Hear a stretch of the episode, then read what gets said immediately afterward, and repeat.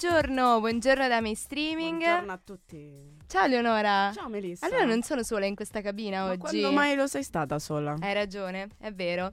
E che facciamo oggi Leonora? Parliamo delle notizie come al solito. Ma solo che oggi è martedì, però sì, faremo finta che sia lunedì. Ma sì, ma perché in realtà sembra molto lunedì oggi. Ma poi venerdì ci accorgeremo che la settimana è già finita e sarà tutto ok. Eh sì, è vero. Meglio per noi. Ma tra l'altro noi appunto abbiamo spostato la nostra diretta di Mainstreaming a oggi e quindi eccezionalmente siamo di martedì, perché solitamente potete ascoltarci il lunedì.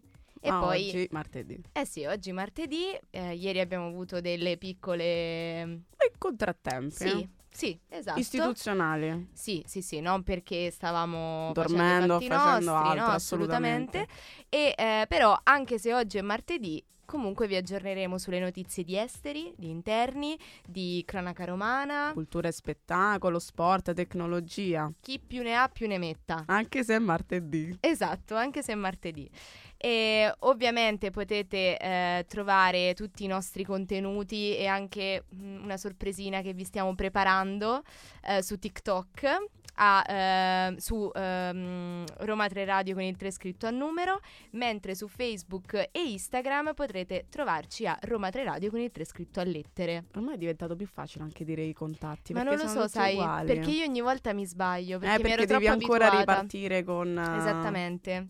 Poi devo dire che stamattina sto facendo un po' fatica a carburare, ma perché non è lunedì, capito? Quindi sono un po' confusa. Sei l'unica attiva di lunedì. Eh no, ma perché lunedì io mi metto in testa che devo fare il morning e quindi dico ok, si fa. Quindi invece ieri per te il risveglio è stato traumatico. Sì, dici, un po' sì. Risveglio e dove vado? Sì, perché sono abitudinaria. Quindi allora, se sbaglio non lo faremo mai più di martedì. Per Melissa non lo faremo mai più. Esatto, non vi permettete mai più. E poi potrete riascoltare questa puntata su SoundCloud e su Spotify a Roma 3 Radio Podcast. E mi sembra di aver detto tutto. Non quindi manca nulla. Per me possiamo ascoltarci una canzone. Ci ascoltiamo Seria.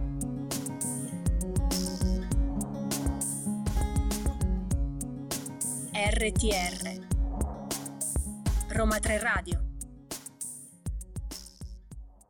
Iniziamo a parlare di esteri e ci spostiamo in Ucraina. Infatti nella notte tra domenica 28 maggio e lunedì 29 è stato sferrato un attacco aereo ad Odessa. I danni maggiori sono stati riportati al porto, infrastruttura fondamentale della città. UNCRIFOR scrive che i detriti dei missili e droni che si sono abbattuti sulla città sono caduti rovinosamente sulle strutture del porto. Il bollettino che riporta tutti i danni subiti è stato diramato in piena notte. L'allarme è risuonato in tutto il paese e le esplosioni si sono udite fino a Kiev. Al momento, oltre ai danni al porto, non si sono registrate vittime. Lo Stato Maggiore ucraino assicura che nella giornata di domenica l'aviazione ucraina ha compiuto 15 attacchi contro postazioni, artiglieria, depositi di munizioni e batterie di missili antiaerei russi in territorio ucraino. I testimoni dell'attacco parlano di massicci bombardamenti ucraini su Shebekino e alcuni villaggi vicini nella provincia russa di Belgorod. Quindi in Ucraina continuano gli scontri, purtroppo ormai è da tantissimo tempo, quasi che va avanti questo ne parliamo. Conflitto. Esattamente, però in questo caso appunto non sono state registrate delle vittime, quindi speriamo appunto che... Speriamo che in generale penso finisca, anche sì, se sì, appunto sì, il bollettino questo... delle vittime non c'è stato, però ecco. No, questa è la speranza che ci facciamo ogni volta, cioè che esponiamo ogni volta che parliamo della situazione tra magari Russia e Ucraina. Il 2024, chi lo sa, porterà... Sì, non speriamo, speriamo veramente. Però adesso ci spostiamo in Giappone. Tutt'altra parte. Sì, perché noi facciamo questi salti in giro per il mondo e i nostri ascoltatori con noi, ma magari potessimo, no? Spostarci col teletrasporto così. Ah sì, sarebbe bellissimo, ma secondo me magari nel 2030 inizieremo un po' a utilizzare... che Elon sta già progettando qualcosa. Sì, ma non facciamo spoiler perché ne parleremo quando arriveremo alla sezione tecnologia. Adesso parliamo del Giappone, in cui il figlio del premier giapponese Kishida appunto ha dato le dimissioni dall'ufficio stampa perché appunto ha pubblicato alcune foto sui social che sono state ritenute non rispettose. Shotaro è alla guida dell'ufficio stampa del Premier da ottobre scorso e già sulla nomina in molti si erano espressi in termini negativi, considerandolo un po' un esempio di nepotismo. Infatti ora sono state pubblicate delle foto di una festa fatta dallo stesso Shotaro nella residenza ufficiale del Premier. Le foto ritraggono lui e altre 10 persone in alcune parti della residenza che spesso sono destinate agli incontri ufficiali. Oltre al luogo ritenuto poco consono, anche alcune pose ed espressioni non sono state gradite. Alla luce di quanto successo, Kishida ha affermato che il figlio avrebbe dato presto le dimissioni. È difficile, eh? Sti figli, quante pene che danno ai genitori, guarda. No, però è difficile ricoprire questo ruolo quando appunto sei il figlio del presidente. Sì, magari ecco, delle foto, ma perché le foto poi? No, ma perché c'era questa festa e lui ovviamente ha voluto pubblicare su Instagram che sì, non ha. Magari si è sbagliato profilo, che ne sai? Ah, magari c'aveva, giusto, magari aveva un profilo privato tra gli amici stretti, non aveva gente che doveva essere tra gli amici stretti. Probabilmente sì, però fatto sta appunto che ha dato le dimissioni e perché appunto è stato criticato ampiamente dalla popolazione, ma già queste critiche erano iniziate quando era stato confermato come social media manager, diciamo, no? Capo dell'ufficio stampa di suo padre. Effettivamente fa un po' ridere. Sì, infatti dopo questa notizia. Se ci pensi. Però adesso ci ascoltiamo un po' di musica, poi continueremo a parlare di esteri.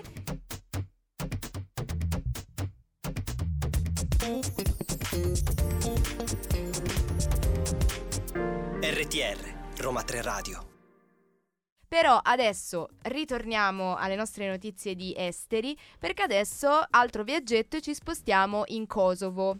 E infatti, secondo le fonti dell'ANSA, 41 militari della KFOR, tra cui 11 italiani, sono rimasti feriti nei gravi scontri fra truppe NATO e dimostranti serbi a Zvečan, nel nord del Kosovo. Degli 11 feriti italiani, 3 sono gravi, ma non in pericolo di vita. Avrebbero riportato infatti delle ustioni e delle fratture.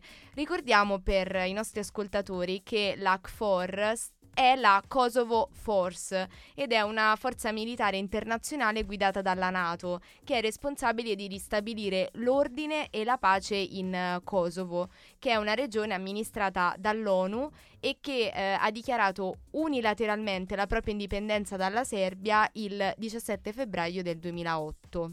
La KFOR infatti era intervenuta oggi a Zvečan per disperdere i dimostranti serbi che manifestavano davanti alla sede del municipio locale contro l'insediamento del nuovo sindaco di etnia albanese.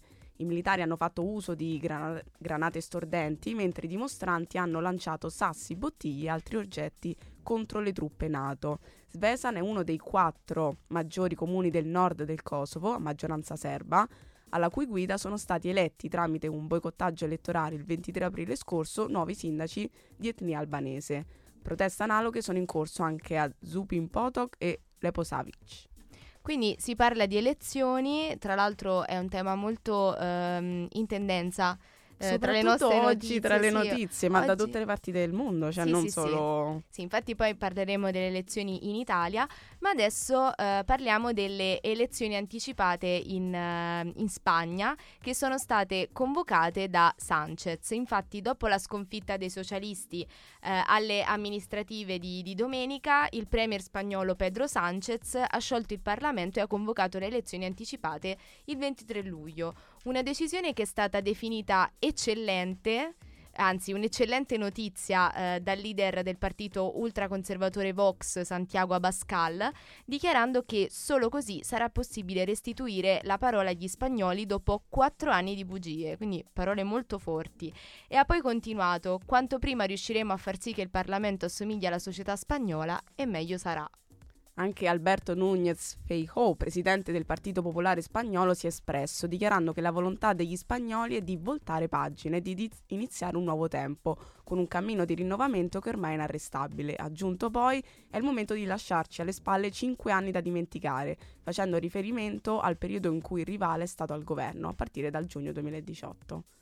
Cioè, comunque... l'hanno attaccato... Sì, sono stati molto pesanti. Tra l'altro si è parlato anche di una possibile, diciamo, coalizione tra i due partiti, cioè tra Vox e il partito di Feijóo. Beh, sicuro hanno un nemico comune che era Sanchez, quindi... Eh sì, però in realtà non si sono sbilanciati, hanno detto...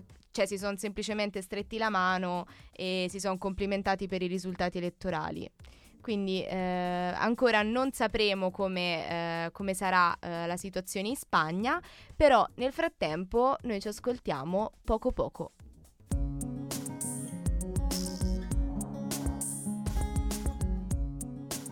RTR Roma 3 Radio. Poco Poco è una delle rivelazioni di stamattina. Cioè, io non me l'aspettavo, anche perché quando l'ho vista dal monitor, perché noi abbiamo questo monitor, no, nella nostra cabina, e vediamo le canzoni che andremo a presentare. E quando mi sono vista Poco Poco ho pensato, cioè, che canzone è? Però non ero convinta, cioè, io ho intuito il legame con la Spagna, qualcosa di spagnolo, però nel senso non la conoscevo assolutamente. Cioè, siamo partiti con il reggaeton stamattina. Eh sì, cioè, perché martedì, si sa che martedì è reggaeton. Addirittura? Eh sì. Non lo sapevo che il martedì era reggaeton. No, scherzavo, l'ho sapevo solo adesso. Ah, ok, sapevo giovedì gnocchi, però martedì reggaeton non lo sapevo. Io sapevo martedì tacos, quindi adoro, le cose tornano. Bellissimo. Io sapevo così. Bellissimo. Comunque, noi ci spostiamo poco poco più a casa nostra. Ecco, questa mi è piaciuta. L'avevo pensato da prima. E parliamo appunto dei ballottaggi alle comunali e della vittoria del centrodestra. Infatti, alle 3 di ieri si sono chiusi i seggi per i ballottaggi per quasi 1,5 milioni di italiani di 41 comuni, tra cui 6 capoluoghi di provincia, Brindisi, Massa, Pisa, Siena, Terni e Vicenza, e un capoluogo di regione, infatti Ancona. In calo il dato dell'affluenza, scesa al 49% dopo il 58% registrato alle comunali. Fanno eccezione Ancona, Pisa e Vicenza, in cui il calo registrato è davvero modesto. Solo Vicenza, visto la vittoria del centrosinistra, tutti gli altri capoluoghi sono passati o hanno riconfermato i candidati del centrodestra. Anche Siena e Pisa, storiche roccaforti del centrosinistra, hanno confermato il loro spostamento a destra. Quindi si tratta di una pessima notizia per la segretaria Schlein, che non riesce ancora a convincere l'elettorato progressista. Purtroppo si deve accontentare di quello che hanno votato, ecco. Sì, in realtà, cioè, probabilmente i risultati di queste elezioni sono stati anche... erano quasi scontati, se possiamo dirlo, cioè... magari però lei sperava in un, non so, un cambio all'ultimo. Però il suo, diciamo, la sua attività politica è iniziata ancora da poco. Sì, cioè è ancora novella. Sì, ancora tanta strada da fare. E adesso parliamo invece delle elezioni comunali in Sicilia e in Sardegna. Perché cosa è successo, Eleonora? Infatti domenica e lunedì sono stati chiamati alle urne i cittadini di 128 comuni in Sicilia, tra cui 4 capoluoghi di provincia, Catania, Ragusa, Siracusa e Trapani. Lo stesso calendario anche per 39 città della Sardegna, nessuna delle quali è capoluogo e solo 2 superano i 15.000 abitanti, a Semini, in provincia di Cagliari, e Iglesias. In entrambe le regioni, nei comuni con più di 15.000 abitanti, è prevista la possibilità di un ballottaggio nel caso in cui nessun candidato raggiungesse la maggioranza stabilita, fissata al 40% in Sardegna e al 50% in Sicilia. Nell'eventualità di un secondo turno, le date sono state fissate per domenica 11 e lunedì 12 giugno. Lo spoglio procede a rilento nelle due isole. Al momento l'affluenza registrata è del 63% in Sardegna, risultato in linea con le scorse tornate elettorali, e del 56% in Sicilia. A Catania si va verso una vittoria del centrodestra, a Trapani del centrosinistra, Siracusa al ballottaggio, a Ragusa è invece netta la vittoria di Cassì, ex Fratelli d'Italia. A Iglesias si riconferma il centrosinistra, mentre ad Assemini si andrà al ballottaggio. Periodo proprio di elezioni. Sì, è periodo di elezioni. Abbiamo quindi parlato di elezioni in Italia, di elezioni all'estero. Giugno, luglio saranno piene di elezioni, quindi non solo fine maggio. E io direi che adesso possiamo fare un attimo una pausa e ascoltarci una bella canzone. Che dice, Eleonora? Completamente d'accordo.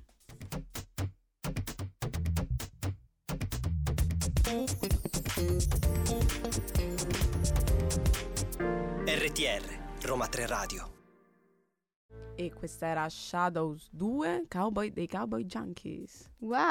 Mamma mia, la pronuncia, vabbè, io non la leggo da qua, ad esempio. La canzone? Cioè, leggo il titolo della canzone, ma... io sono molto vicina, quindi, perché sennò... È vero, tu sei più vicina. Però comunque adesso continuiamo a parlare delle notizie di interni, perché appunto non abbiamo ancora finito. E parliamo di un importante incontro che c'è stato tra Papa Francesco e Mattarella.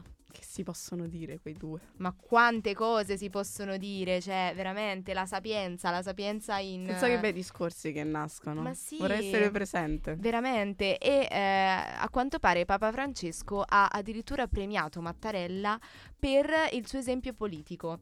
Ha citato Aldo Moro, Piersanti Mattarella, Alessandro Manzoni... durante la premiazione appunto del Presidente della Repubblica con il premio Paolo VI, che è questo riconoscimento internazionale per il cammino politico al servizio delle persone, dell'Europa e dell'unità della nazione. Il popolo italiano non dimentica la sua rinuncia al meritato riposo fatta in nome del servizio richiestole dallo Stato. I giovani in lei vedono un maestro. Queste sembrerebbero essere le parole di Papa Francesco. Prima della cerimonia Bergoglio e il capo dello Stato si sono ritagliati una mezz'oretta per un incontro a tu per tu nel Palazzo Apostolico per affrontare appunto dei temi nazionali e internazionali di interesse comune.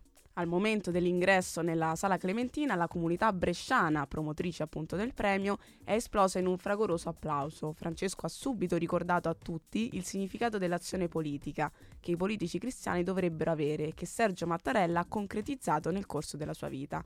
Mattarella ha poi destinato il premio ricevuto agli alluvionati della Romagna, in particolare alle comunità Giovanni XXIII. Sì. Io ho un problema con i numeri romani. Davvero? Sì, ho un problema con i numeri romani. Vabbè, ci sta. Comunque la X è il 10, quindi 10 più 10. Ho avuto quel momento di calcolo in testa, poi ho detto ok, 23. Infatti ho visto che ti sei un attimo fermata e ho pensato No, ma da sempre. Cioè devo farmi proprio i calcoli e ricordarmi la X, non è che mi viene così, però Che poi vivi a Roma, cioè sì, Roma è piena di numeri romani. Però c'è sempre tempo per imparare queste cose, quindi vedrai che a lungo andare, adesso nelle prossime notizie metteremo solo numeri romani. Me li preparo prima. Esatto, così poi ti eserciti.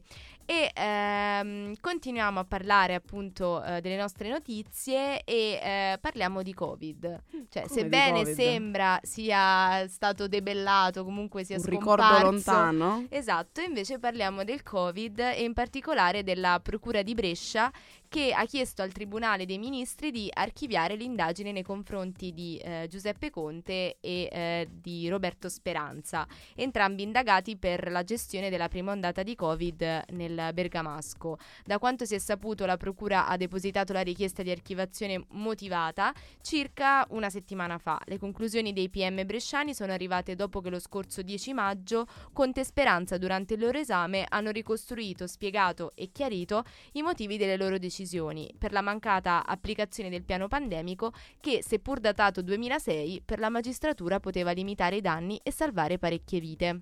Sono appunto accusati di epidemia colposa e omicidio colposo plurimo e entrambi comunque tramite i loro legali hanno depositato una memoria e Speranza ha anche detto che gli era stato consigliato di non applicare quel piano del 2006 perché non avrebbe potuto fare insomma più di tanto per combattere il coronavirus. Chi lo sa, vedremo come procederà. Sì, vedremo come si dice? Il seguito, cioè, nelle prossime puntate. Non riesco a parlare, mi dispiace. E quindi io direi che posso stare zitta e ci possiamo ascoltare un po' di musica.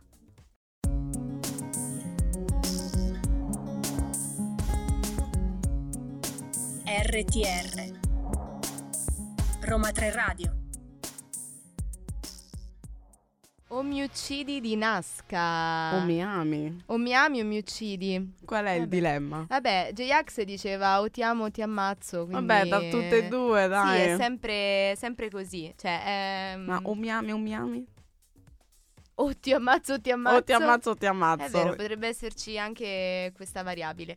Comunque, parliamo adesso della nostra città.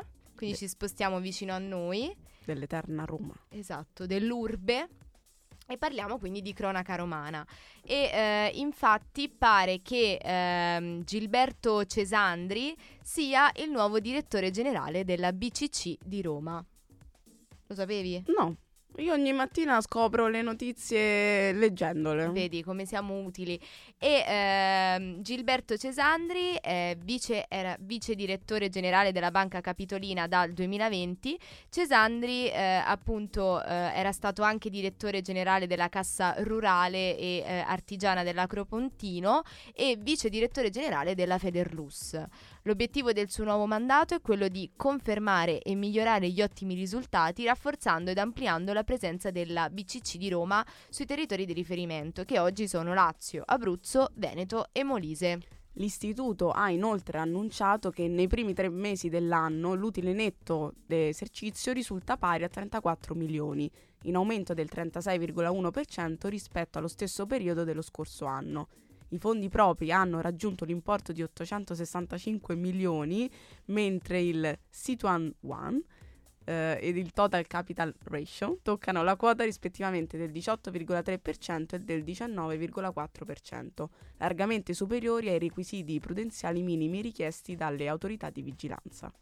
Ma a Roma non succede solo questo, quindi non subentra solo Cesandri, ma parliamo anche di salute, perché ci sono delle novità.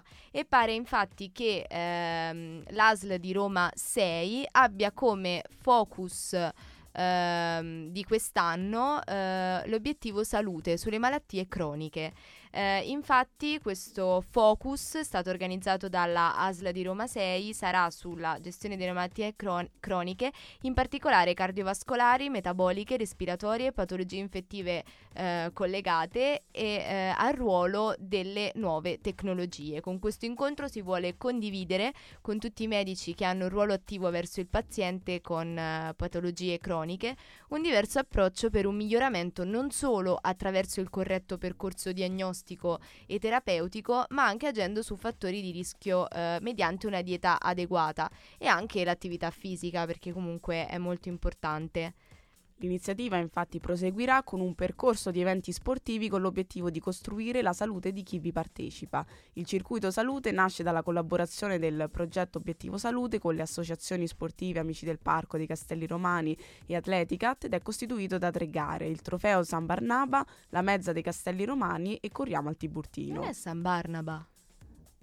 Sai che può essere che hai ragione? Io sapevo Barnaba. Lo so, io da ignorante di Roma dico San Barnaba. Io da cittadina di Roma regia, non lo so. Chiediamo alla regia. Comunque, scusami se ti interrompo. No, se ci sta sempre. Nelle 3 manifestazioni gli operatori del progetto Obiettivo Salute effettueranno attività di check-up della popolazione per la promozione della salute e la prevenzione delle malattie croniche mediante la riduzione dei fattori di rischio, una dieta corretta e adeguata attività fisica, come ricordavi prima tu. Quindi bellissime iniziative, cioè bellissime notizie da Roma. Sì, pro salute, tutto quello che si fa pro salute.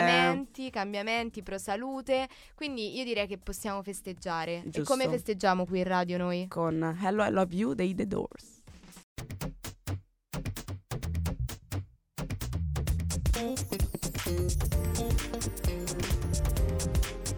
RTR Roma 3 Radio. 11:45, questi erano i The Doors con Hello I Love You, e ci hanno risollevato con questo hello di martedì mattina. Assolutamente, ma poi hanno un po' introdotto la categoria di cui adesso staremo per parlare, che è la preferita, diciamo, di tutti, dai. Non possiamo fare preferenze, Leonora. No, hai ragione, cioè, non è vero. Possiamo averle ma non possiamo dirle. Allora non è vero, scordate quello che ho appena detto. Comunque adesso parliamo di cultura e spettacolo e iniziamo appunto con l'ormai famoso, diciamo, ultimo saluto di Fazio e della Littizzetto alla Rai. Infatti si commuove Fabio Fazio nel suo saluto durante l'ultima puntata di Che Tempo Che Fa, che dal prossimo autunno andrà in onda sul 9.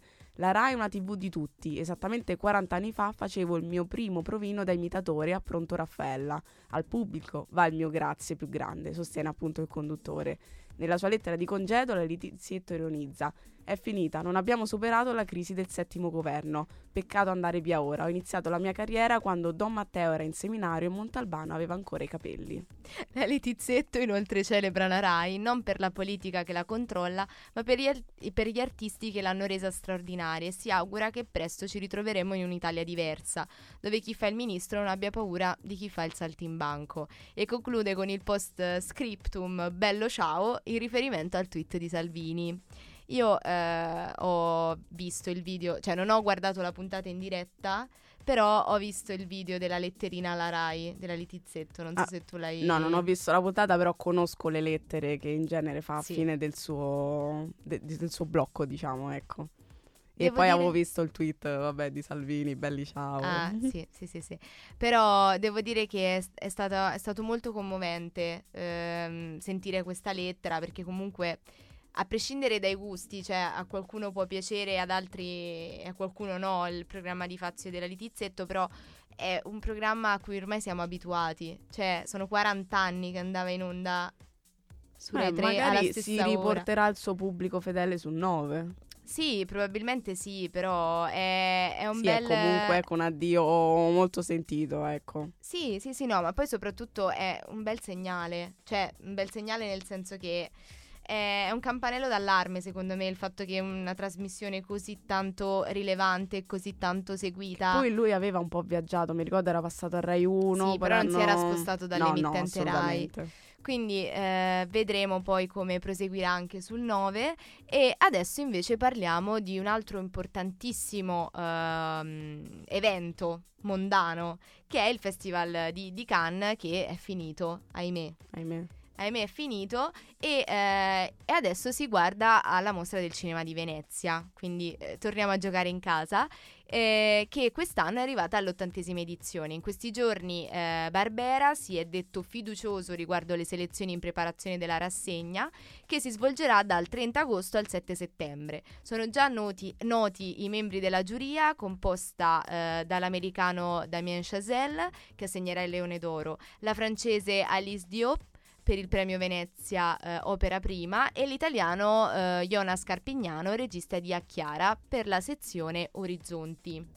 A condurre le cerimonie di apertura e chiusura sarà Caterina Murino, e si vocifera anche la presenza di Poor Things, il nuovo film del regista greco Yorgos Lanthimos, giusto? Sì. La cui data d'uscita negli Stati Uniti è fissata all'8 settembre, in tempismo appunto con la mostra. Possibili selezionati anche Sofia Coppola, Luca Guadagnino, Pietro Messina e Kenneth Branagh. L'ultima avventura del suo detective Poirot, anche se probabilmente fuori concorso. Quindi anche qui aspettiamo con ansia la... Sì, abbiamo dato dei piccoli spoiler, così. Sì, abbiamo dato dei piccoli spoiler. In realtà anche il Festival di Cannes è stato pieno di sorprese, ci sono stati tantissimi film che hanno avuto delle standing ovation pazzesche. Anche una grande presenza italiana, quindi. Sì, una grande presenza italiana, e soprattutto ci sono state anche delle recensioni molto contrastanti. Cioè ad alcuni, cioè i film hanno proprio diviso il pubblico, l'opinione, perché alcuni li amano e altri invece li odiano. Quindi vedremo anche, ma come sempre, quindi vedremo anche a Venezia come si svilupperà, e magari ci andremo anche, Leonora, che ne sai? Ma magari. Ma veramente io preparo subito i vestiti, la valigia e vado. Sì, noi nel frattempo un po' di musica con High Five.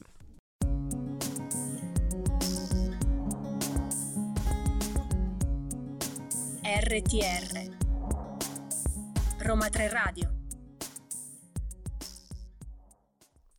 Eccoci di nuovo qui,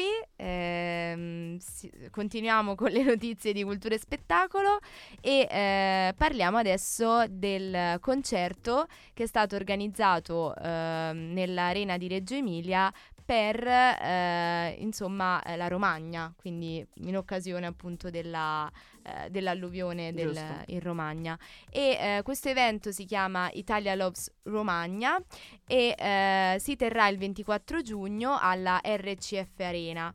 Saranno presenti Blanco, Elisa, Elodie, Emma, Giorgia, Ligabue, Madame, Fiorella Mannoi, cioè tantissime persone, e questo è il cast All Star che appunto si esibirà, contribuendo alla raccolta fondi a sostegno della Romagna e dei suoi abitanti. a 11 anni da Italia Loves Emilia, in concerto realizzato nel 2012 per sostenere i terremotati dell'Emilia Romagna, la musica e i suoi protagonisti dimostrano che si possono fare cose importanti, come creare ancora una volta un evento in cui sarà l'unione tra artisti e pubblico ad essere fondamentale per un aiuto concreto. Bellissima iniziativa. Sì, assolutamente.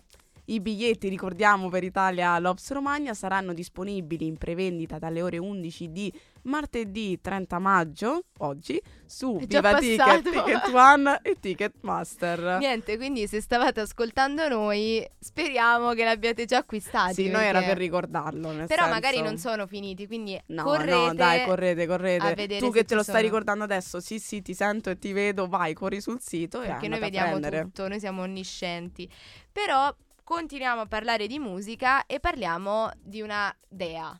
Cioè, di una diva. L'hanno chiamata la Beyoncé italiana. C'hanno ragione, posso dire, c'hanno proprio ragione. Parliamo di Elodie. E infatti, a meno di 2 settimane dall'apertura delle vendite per il suo tour nei palazzetti prodotto da Vivo Concerti, Elodie annuncia già i sold out a Napoli, quello del 18 novembre, a Milano del 21 novembre e anche a Roma del 25 novembre. Raddoppierà le date, quindi tranquilli fan di Elodie, se non avete già preso il biglietto potete comunque recuperare al vostro errore. I 9 appuntamenti al Pala Partenope, al Mediolanum e al Palazzo dello Sport sono previsti infatti per venerdì 17, lunedì 20 e domenica 26 novembre. A questi si aggiunge il live show a Firenze martedì 5 dicembre, 2 miliardi di stream totali in carriera, 500 milioni dei quali... con Ok Respira, suo ultimo album, vincitrice del David di Donatello per Proiettili, nel film appunto Ti mangio il cuore, come miglior canzone originale, interpretata da Elodie con... aiutami, Antile. Ok, grazie. È scritta dalle stesse insieme a Elisa ed Emanuele Triglia. L'artista si candida tra i protagonisti dell'estate 2023 con il singolo Pazza Musica, realizzato insieme a Marco Mengoni e fuori dal 26 maggio. C'è una carriera assurda, cioè Elodie in questo periodo veramente sta sbancando. Sì, posso dire, se cantasse in inglese secondo me potremmo portarla in giro per il mondo. Ma sicuramente sì, ma anche in Italia comunque. Sì, no, in Italia la apprezziamo molto. E abbiamo parlato della collaborazione con Marco Mengoni, quindi la canzone è uscita, sicuramente i fan sia di Marco Mengoni che di Elodie la conosceranno già. Io però penso che potremmo farcelo un ascolto, sì, e fare questo regalo ai loro fan. E quindi ci ascoltiamo Pazza Musica.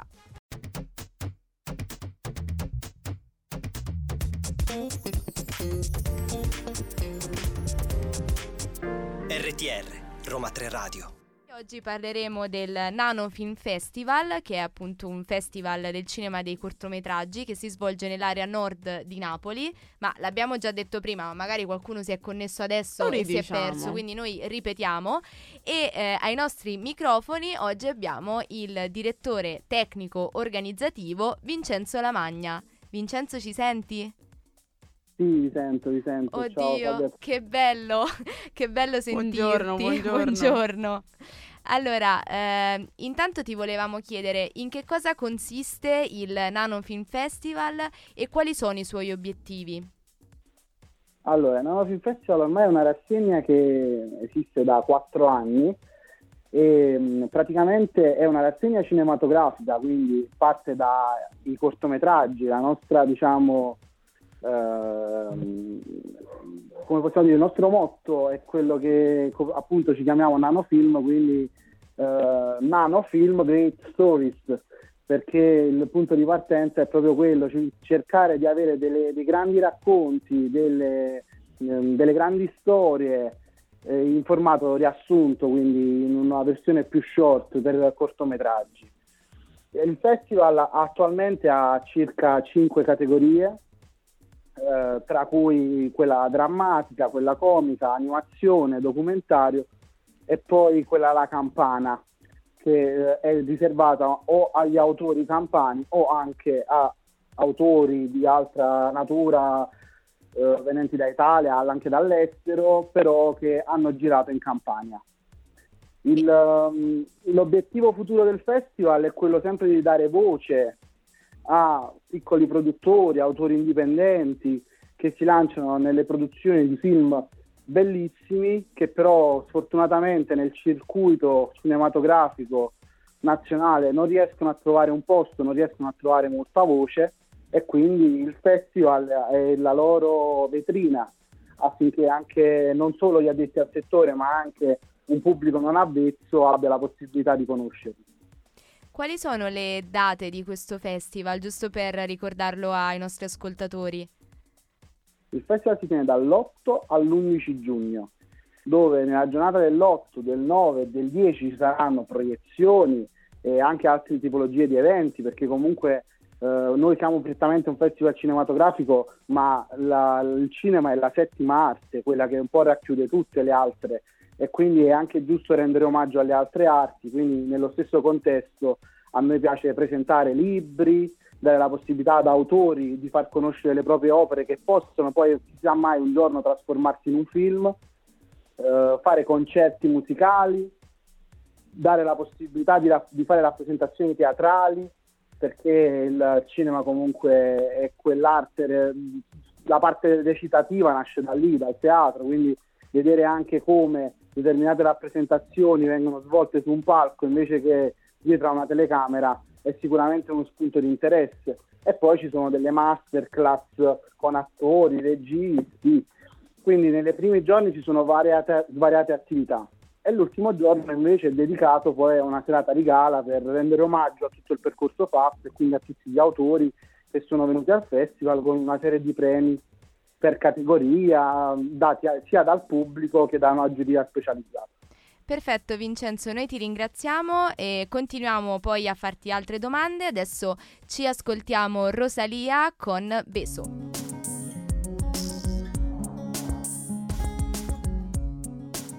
RTR Roma 3 Radio. Continuiamo con il nostro approfondimento di oggi. Oggi con noi appunto ricordiamo Vincenzo Lamagna, direttore tecnico organizzativo del Nano Film Festival, giunto ormai alla sua quarta edizione. Quindi io chiedo proprio quali sono le novità e gli ospiti di questa quarta edizione del Nano Film Festival.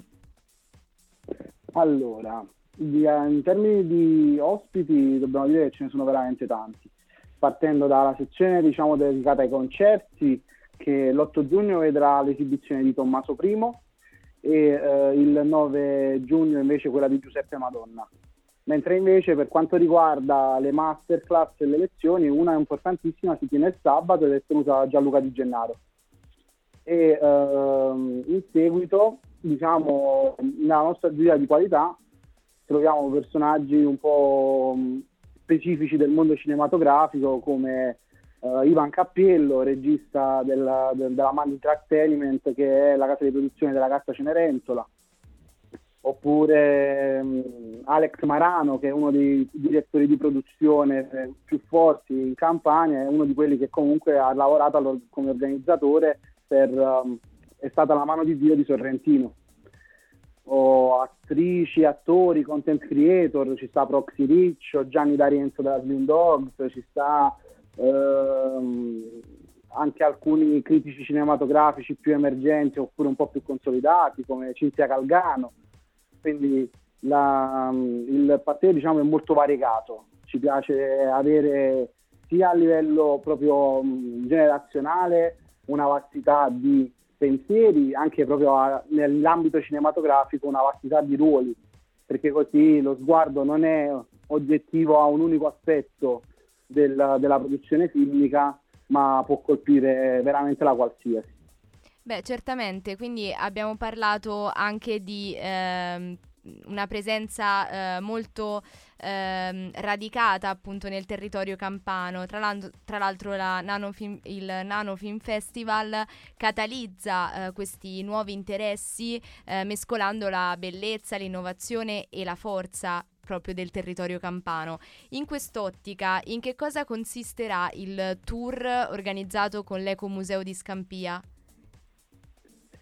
Questa è una novità dell'ultimo momento, diciamo, di quest'anno, anche se noi già l'abbiamo annunciata l'anno scorso, perché tramite le associazioni di categoria del territorio che hanno sviluppato questa bellissima iniziativa Non era ancora partito il progetto loro, però l'anno scorso era in via di sviluppo, quest'anno sono partiti con il progetto e quindi tra i primissimi a svolgere questo tour, che è praticamente un ecomuseo, quindi stiamo parlando di un museo a cielo aperto, cioè un percorso per la municipalità che dura circa 3 ore, che gli autori faranno, quelli là che praticamente vengono presenti al festival, che vengono sia autori campani ma soprattutto da tutta Italia, anche all'estero. Cioè abbiamo un paio di presenze di autori francesi, spagnoli, e quindi avranno la possibilità di fare questo tour a piedi per tutta la municipalità 8, che partirà dalla metropolitana di Scampia e Secondigliano fino a concludersi poi dalla pizzeria in fermento, dove appunto poi avranno la possibilità di degustare una pizza e tutta una serie di prodotti tipici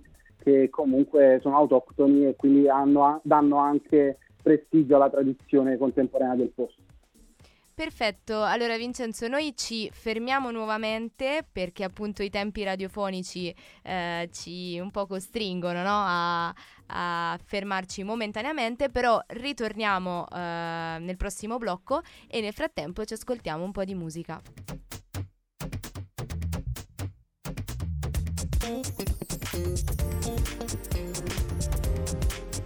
RTR, Roma 3 Radio.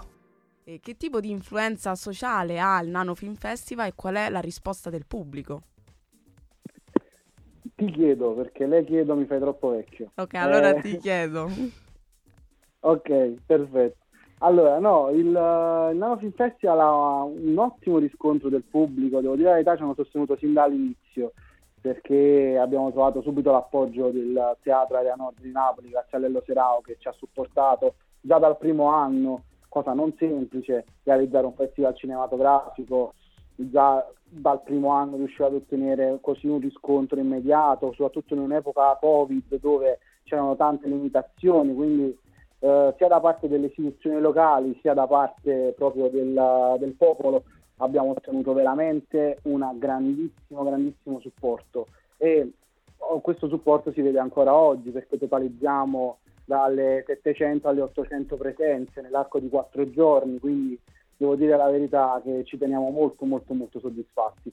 Inoltre poi il festival ha anche ripercussioni nell'arco dell'anno, perché comunque tante altre attività sia della Campania che non, anche su Roma, tipo il Murmat Film Festival, noi spesso siamo gemellati, facciamo supporto, andiamo a presenziare lì, quindi devo dire la verità, questo festival ci ha dato la possibilità di creare una rete di connessioni che ci ha reso veramente un bellissimo lavoro di relazioni umane, che poi sono riuscite a scaturire anche in altri progetti e altri eventi.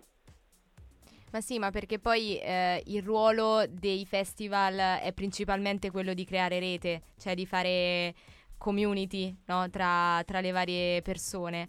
E volevamo anche chiederti, Vincenzo, ma in che modo il festival promuove la sostenibilità ambientale?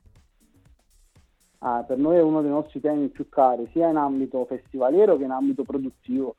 Noi proprio per know-how aziendale, sia con la società di produzione che poi con l'associazione che per quanto riguarda gli eventi e il festival, abbiamo tutto un protocollo d'intesa che riguarda l'ecosostenibilità. Tendenzialmente evitiamo di emissioni inutili, quindi tutti gli spostamenti dei nostri ospiti vengono gestiti tramite mezzi pubblici, appunto treni e metropolitana, e nel momento in cui poi è proprio necessario facciamo dei pick-up accorpati, in modo tale da non fare avanti e indietro, ma semplicemente cercando di portare il più numero possibile di persone in un unico viaggio. Inoltre non c'è l'utilizzo di plastica, quindi anche nella rivendita del bar o dei gadget o di altro, tendenzialmente noi non usiamo la plastica.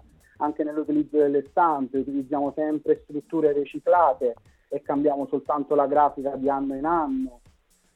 Cerchiamo di avere tutte queste piccole attenzioni, in più diamo voce a chi questo lavoro lo fa meglio di noi, perché noi lo facciamo soltanto come attività collaterale, mentre invece ci sono delle associazioni di categoria che proprio fanno di questo la loro ragione di vita, e quindi noi quest'anno siamo in collaborazione con 2 associazioni ecosostenibili, Tuenda e Voglio un mondo pulito, che fanno ribonifica, pulizia delle strade, ripiantumazione e via dicendo. Quindi cerchiamo nel nostro piccolo non solo di diffondere il verbo di un'ecosostenibilità diversa anche a un pubblico che probabilmente non è a conoscenza di problematiche ambientali gravi, ma anche del nostro piccolo, appunto, proprio con la nostra attività cerchiamo di avere un impatto minore possibile.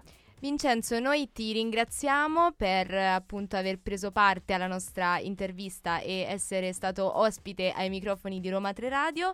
Ti auguriamo un buonissimo Nano Film Festival. In bocca al lupo. Esatto, in bocca al lupo e alla prossima sempre a questi microfoni. Grazie mille a voi. Arrivederci. Ciao. RTR Roma 3 Radio. E noi adesso parliamo di intelligenza artificiale. Aia. Ai ai ai. Infatti si parla di Neuralink, che è questa nuova startup di Elon Musk legata appunto a dei test di impianti cerebrali sull'uomo. Quindi applicare l'intelligenza artificiale al cervello umano direttamente, cioè diventiamo tutti dei cyborg. Mamma mia.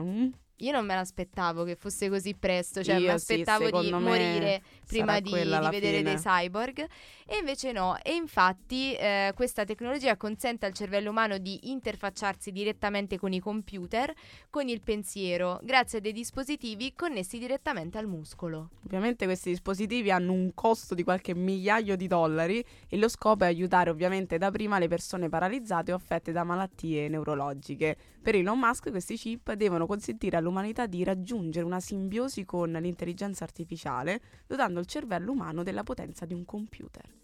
Cioè, quindi ma siamo sicuri di voler dare al cervello umano tutta questa potenza? Non lo so, ma in realtà finché gli scopi sono medici, secondo me è ok. No, quello sì. Però poi non vorrei che perdiamo un po' di vista qual è l'obiettivo principale. Secondo me andremo un po' in quella direzione. Noi speriamo di no, però ecco, nel senso. Ma sì, speriamo bene. E nel frattempo parliamo di una tecnologia più vicina a noi, sì, che usiamo quotidianamente, esatto. E parliamo di WhatsApp, perché pare che ci sia una novità, ovvero che con l'ultimo aggiornamento di WhatsApp si possa modificare i messaggi, quelli inviati ovviamente, entro 15 minuti dal primo avvio. Cioè, ormai posso dire su WhatsApp, sì, di tutto. Adesso non c'è più bisogno dell'asterisco per dire che hai sbagliato. Adesso lo modifichi, tu non lo facevi? No, io... Ah sì, l'asterisco sì, quello sì. Dai, che avevi sbagliato una parola e mettevi l'asterisco. Adesso no, entro 15 minuti lo modifichi e fatto, invii. Però non è proprio una novità di WhatsApp, cioè è una novità in WhatsApp, però... viene già da Telegram, da Signal, quindi insomma hanno un po' copiato. Aia, WhatsApp.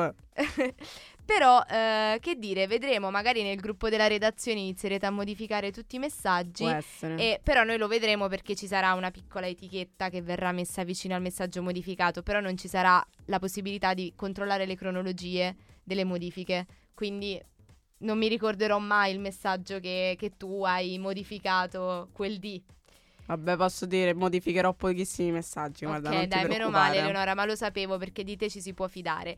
Nel frattempo ci ascoltiamo Billie Eilish con Bad Guy.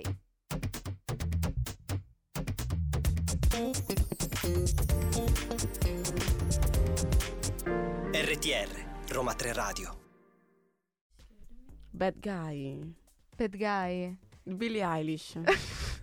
Così era per ricordare. Sì, ci siamo un attimo fermate perché stavamo un po' contemplando questa canzone. Sì, giusto, Billie Eilish si contempla e basta, non ci sono commenti e nient'altro. Ma infatti abbiamo aperto la cabina, abbiamo detto questa la dobbiamo ballare, la dobbiamo cantare. Andiamo fuori. Sì, apriamo le porte della nostra... Anche perché sede. Della nostra serie? O sedie? Sede. Ah, sede, ok. Sì, la nostra serie. Vabbè, magari quella possiamo lavorarci, cioè possiamo fare una serie... di sfortunati eventi. Sì, direi che il titolo è proprio quello. Ne potremmo dire tanti. Sì, e adesso è arrivato il momento dello sport. Mamma mia. Che so che tu apprezzi particolarmente, o mi sbaglio? Qualcuno di più, qualcuno di meno. E tipo il Giro d'Italia? Guarda, si è sentito a Roma perché hanno bloccato tutte le strade, ma per esempio mio padre è molto fan, cioè lui è andato con la bici a fare il giro prima e poi a vedere i ciclisti che passavano. Anche mio padre è molto fan del Giro d'Italia. Vedi, allora è una cosa da padri. Forse sì. A questo punto sì. Comunque, la tappa conclusiva della 106esima edizione del Giro d'Italia vede la vittoria finale di Primoz Roglic con Mark Cavendish, che si prende l'ultima vittoria di tappa come ultimo capolavoro prima del ritiro dell'attività agonistica che avverrà a fine stagione. La conclusione del Giro con l'arrivo ai Fori Imperiali è avvenuto sotto lo sguardo del Presidente della Repubblica Sergio Mattarella, che ha direttamente consegnato il trofeo del vincitore a Roglic, che commenta: "Per ora mi godo questa splendida giornata, non riesco a descrivere a parole questi momenti". A conclusione di tappa Roglic è passato al traguardo, subito dietro ai velocisti in volata, con le braccia sollevate al cielo e lo sguardo quasi commosso per la felicità e per l'immane fatica. Le posso dire? Secondo me immane proprio fatica, anche perché c'era proprio pure il sole. Mamma mia, sì. In bici a Roma, cioè. Sì, assolutamente. Ma poi se questo è l'ultimo capolavoro prima del ritiro dall'attività agonistica, vuol dire che comunque di strada ne ha percorsa. Mamma mia, con quella bici ne avrà consumate una decina, no? Forse di più anche. Sicuramente, quindi sarà stata una bella conclusione sentita. Sì. L'ultimo sforzo, quello che potremmo chiamare ultimo sforzo. Poi sotto il panorama di Roma, dai. Ma sì, infatti una meraviglia. E però non è l'unico a fare, diciamo, un passo indietro. Giusto. Perché infatti a conclusione di una stagione pirotecnica il Napoli continua a sorprendere. Quindi torniamo a Napoli dopo il nostro approfondimento. E pare che il tecnico Luciano Spalletti abbia detto addio alla sua squadra. Ma quindi così, anche lui lascia la palla al presidente. "Nel rispetto della società tutta, ho spiegato che sono un po' stanco, ho bisogno di fermarmi un anno e di stare con mia figlia Matilde". Così l'allenatore toscano a margine dell'intervento all'evento Inside the Sport 2023. Quindi rispetto all'altro campione, questa sembra più una pausa provvisoria. Ah, dici che... Sì, cioè non ha detto abbandono la mia carriera sportiva. No, anche perché poi, cioè, non so, quest'anno hanno vinto. Eh sì, appunto. Sai, dici, ho vinto, no, continuo. No, vabbè, giustamente uno si vuole riposare. Ma certo. E infatti, nonostante quindi la vittoria, Spalletti ha aggiunto come a volte per amore si debba lasciare anche un posto come Napoli. E convintosi di non poter ripetere una stagione di altissimo livello come quella appena concluso, il tecnico ha preferito defilarsi. E ci sta, da vincente. Sì, esattamente. Io direi che per l'occasione, visto che parliamo di Napoli, ci ascoltiamo Bello Guaglione.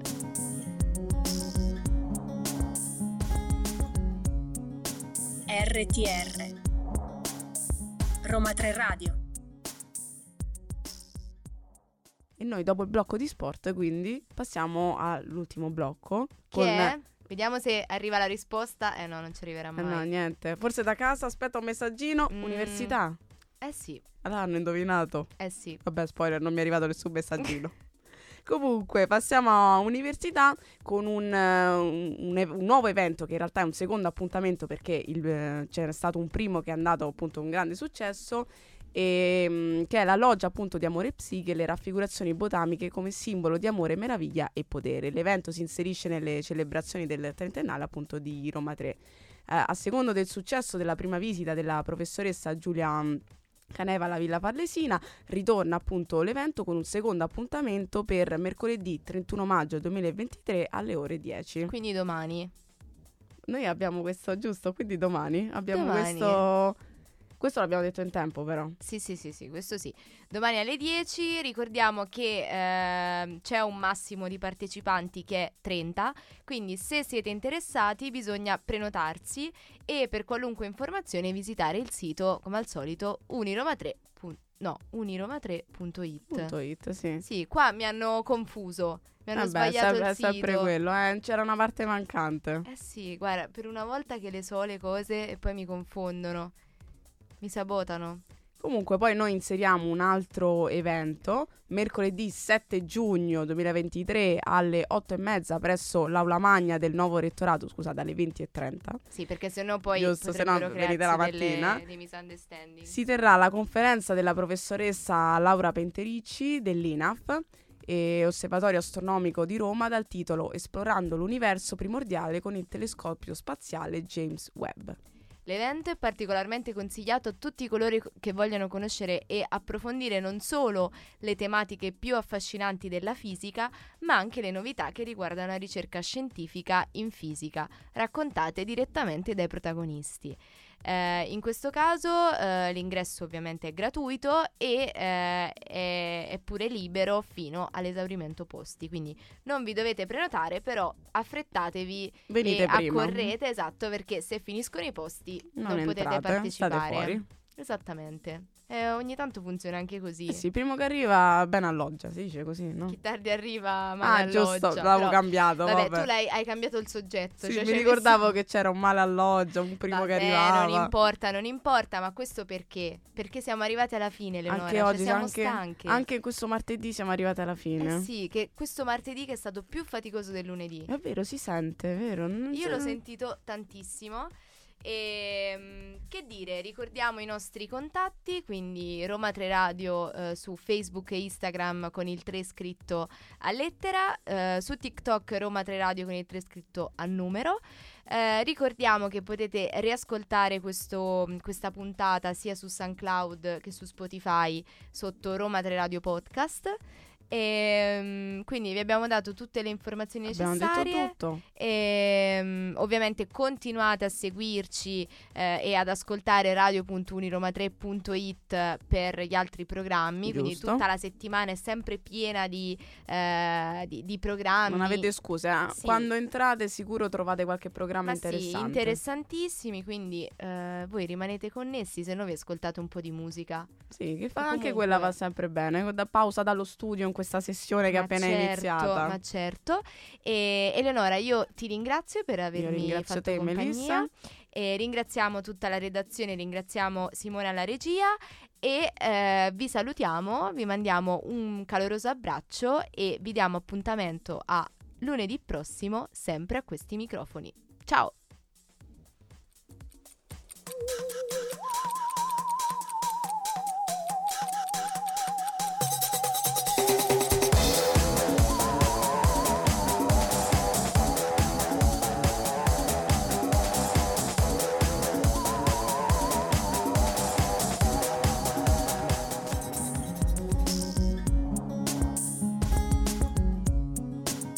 RTR Roma 3 Radio.